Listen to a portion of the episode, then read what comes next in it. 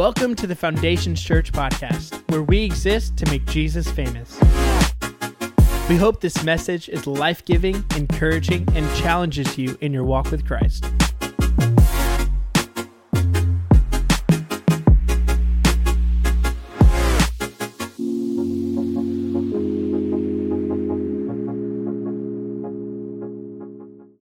Today, I want to talk to you about junk drawers and barns. Junk drawers and barn, and we're going to jump right in. Um, at the end of service, we're going to be singing some Christmas songs, some Christmas carols together, so don't leave early. Um, this past week, I asked some of you to send me your junk drawer pictures that you had on, you know, at your house and to post them on my Facebook, my Instagram, whichever. And some of you started sending me pictures of like your junk drawer. And I, want to show you the first picture that I want to show you today is something we need to correct, right? So the first picture that we have up on the screen today is what some of you call a junk drawer, right? So let me let me say this for, for all us not type A people that just go with the flow, this is called a drawer, right? It's not called a junk drawer. Like this is organized. You can see things and find things. I want to show you what a junk drawer looks like. This is what a junk drawer looks like, right? That's. And, and here's what I love. Some of you, you got like four of them in your house. Some of you, the big question was like, which one? Um, some of you, some of you grandmas out there, you got peanut M&Ms in your junk drawer. That's not a junk drawer, that's a treasure chest. Okay, let's we got to establish some things. But but here's what I started thinking is I, I couple things here, but there was a couple things. Some of you, you look at pictures way too closely um, online. You're like, oh, I didn't know you drove a Chevy. I'm like, what are you talking about? So um, I'm going to be careful about what I post online. Um, but couple of things I noticed about junk drawers that, that we have a tendency about some, some of the things that takeaways. Um, it's hard to find anything in it because it is a junk drawer, right? If you don't know where something goes, the answer is junk drawer, right? If you don't want to put something in the correct place, you put it in the right. Things get lost in the right. If you want the biggest surprise of your life, check out the Right, right. There's no rhyme or reason for the, it just happens, right? It just kind of like, I don't know why that's in there. I thought it was called a junk drawer, right? Most of the time, most of the time, nothing super uber valuable is in there, like your wedding ring, your cell phone, right? Because you know it's like the Bermuda Triangle, right? It's like the space between your washer and your dryer. You're never gonna find it until you decide to clean between your washer and dryer, and that happens when you either move or you're replacing your washer or dryer. So, so I mean, we're just talking truth today, right? Nobody claims responsibility for the junk drawer. It's not like whose fault is this junk drawer? We've all participated in the junk drawer. It can get organized, but like one of my friends from college says, it just goes back to being what it's always been a junk drawer. Yes, you're still with me. We keep the junk drawer hidden, right?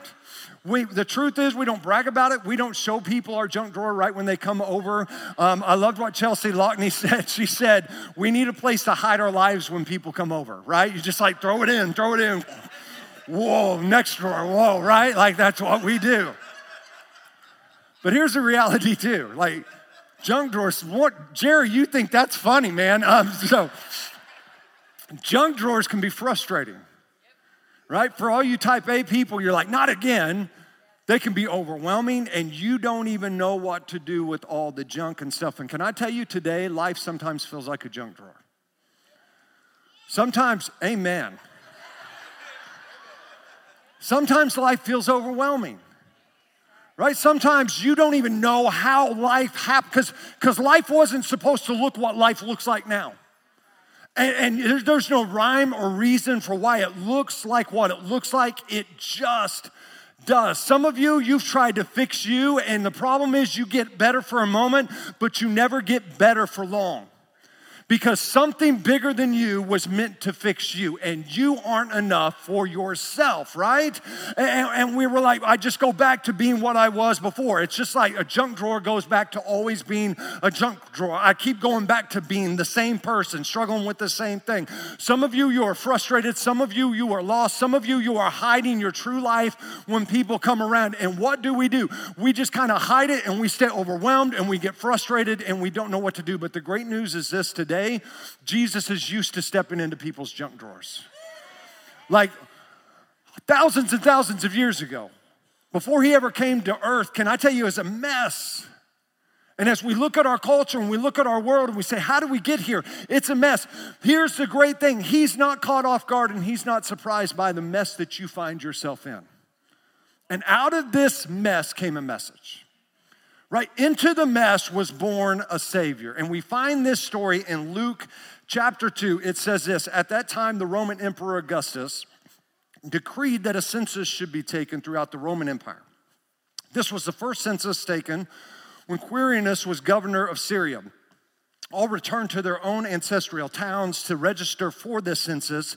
And because Joseph was a descendant of King David, he had to go to Bethlehem in Judea, David's ancient home. And he traveled there from the village of Nazareth in Galilee. He took with him Mary, to whom he was engaged, who was now expecting a child. And while they were there, the time came for her baby to be born she gave birth to her firstborn son.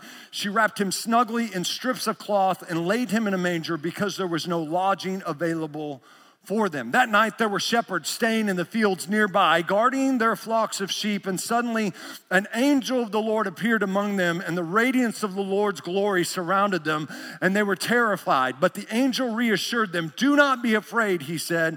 I bring you good news that will bring great joy to all people. The Savior, yes, the Messiah, the Lord, has been born today in Bethlehem, the city of David, and you will recognize him by this sign. You will find a baby wrapped snugly in strips of cloth lying in a manger. They didn't have to go, which baby, what, which, which one's laying in a manger, which one's born in a barn, right? Suddenly, the lying in a manger, suddenly the angel was joined by a vast host of others, the armies of heaven, praising God and saying, Glory to God in the highest heaven, and peace on earth to those with whom God is pleased. And when the angels had returned to heaven, the shepherds said to each other, Let's go to Bethlehem. Let's see this thing that has happened, which the Lord has told us about. They hurried to the village and found Mary and Joseph, and there was the baby lying in the manger. After seeing him, the shepherds told everyone what had happened and what the angels had said to them about this child. All who heard the shepherd's story were astonished, but Mary kept all these things in her heart and thought about them often. The shepherds went back to their flocks, glorifying and praising God for all they had heard and seen, and it was just as the angel had told them. Eight days later, when the baby was circumcised, he was named Jesus, the name given him by the angel even before he was conceived as we get ready to go into this, there's two things that always stand out to me.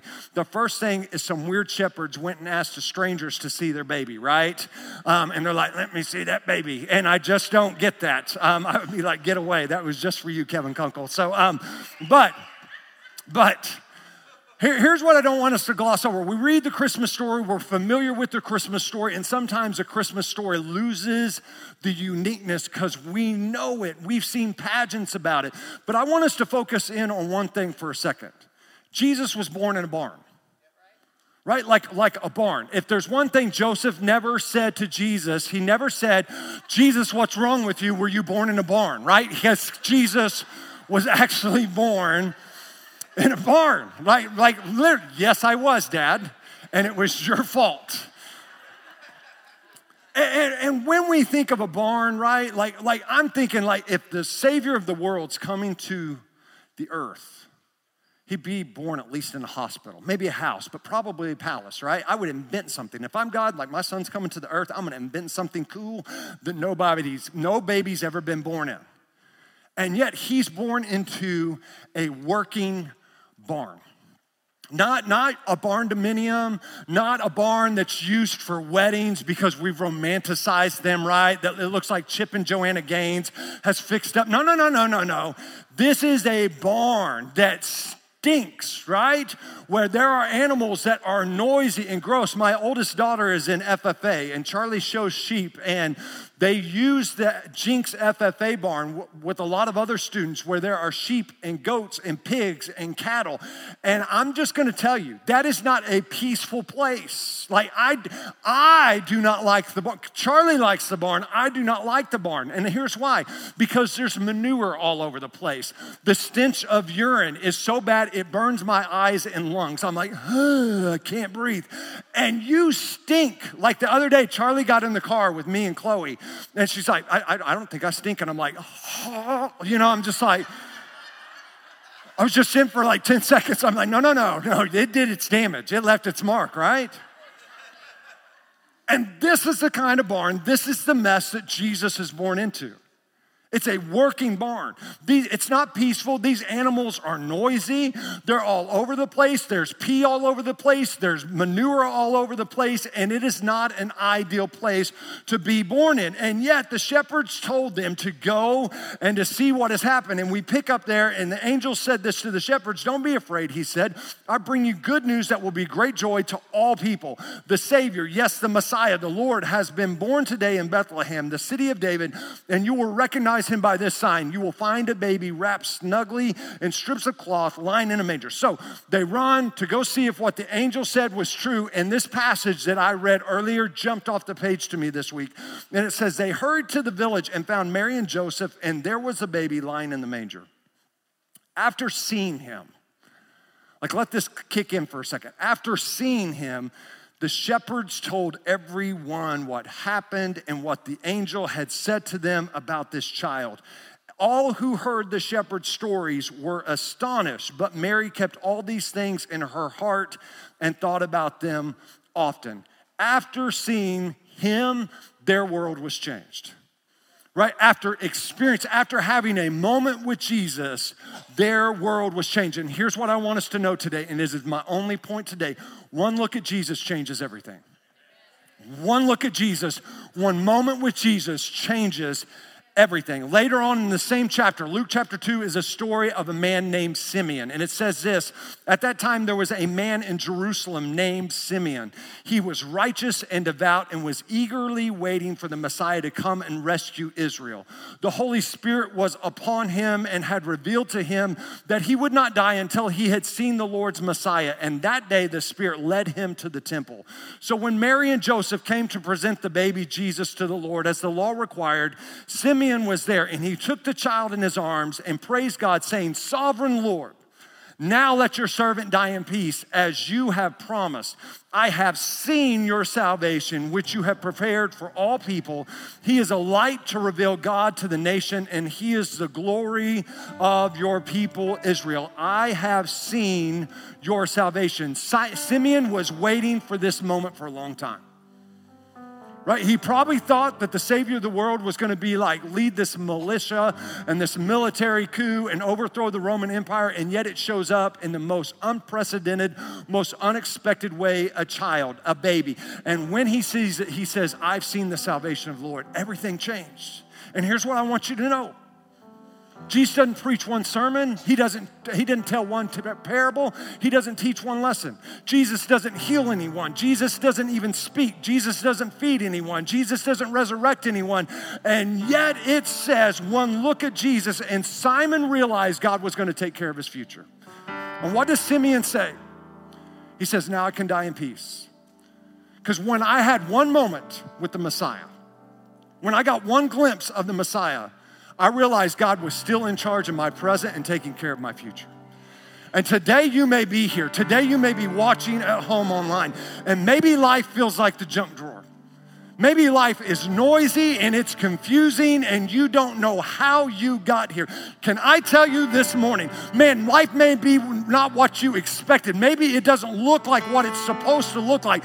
But one moment with Jesus, man, one look at Jesus and everything can change because you realize there is a Messiah, there is a Savior that has been in charge for 2,000 years. And if He was in charge when He was a baby, man, He's still in charge of your present. He's still in charge charge of your future. And He can bring a message out of your total junk drawer, out of your barn, out of your mess. If you'll have one moment with Jesus, one look at Jesus changes everything. And it reminds me of this old song that says this Oh, soul, are you weary and troubled? No light in the darkness you see. There's light for a look at the Savior, a life more abundant and free. Turn your eyes upon Jesus. Look full in his wonderful face, and the things of earth will grow strangely dim in the light of his glory and grace. And this morning, my challenge to you have a moment with Jesus today. Feel overlooked, feel lost, feel like it's a mess, feel frustrated, feel overwhelmed, don't even know how you got here. Have a moment with Jesus. And you realize He's still in charge of your present. He can still bring a message out of your mess, and He'll take care of your future. Let's pray. Lord, we love you and we thank you for today.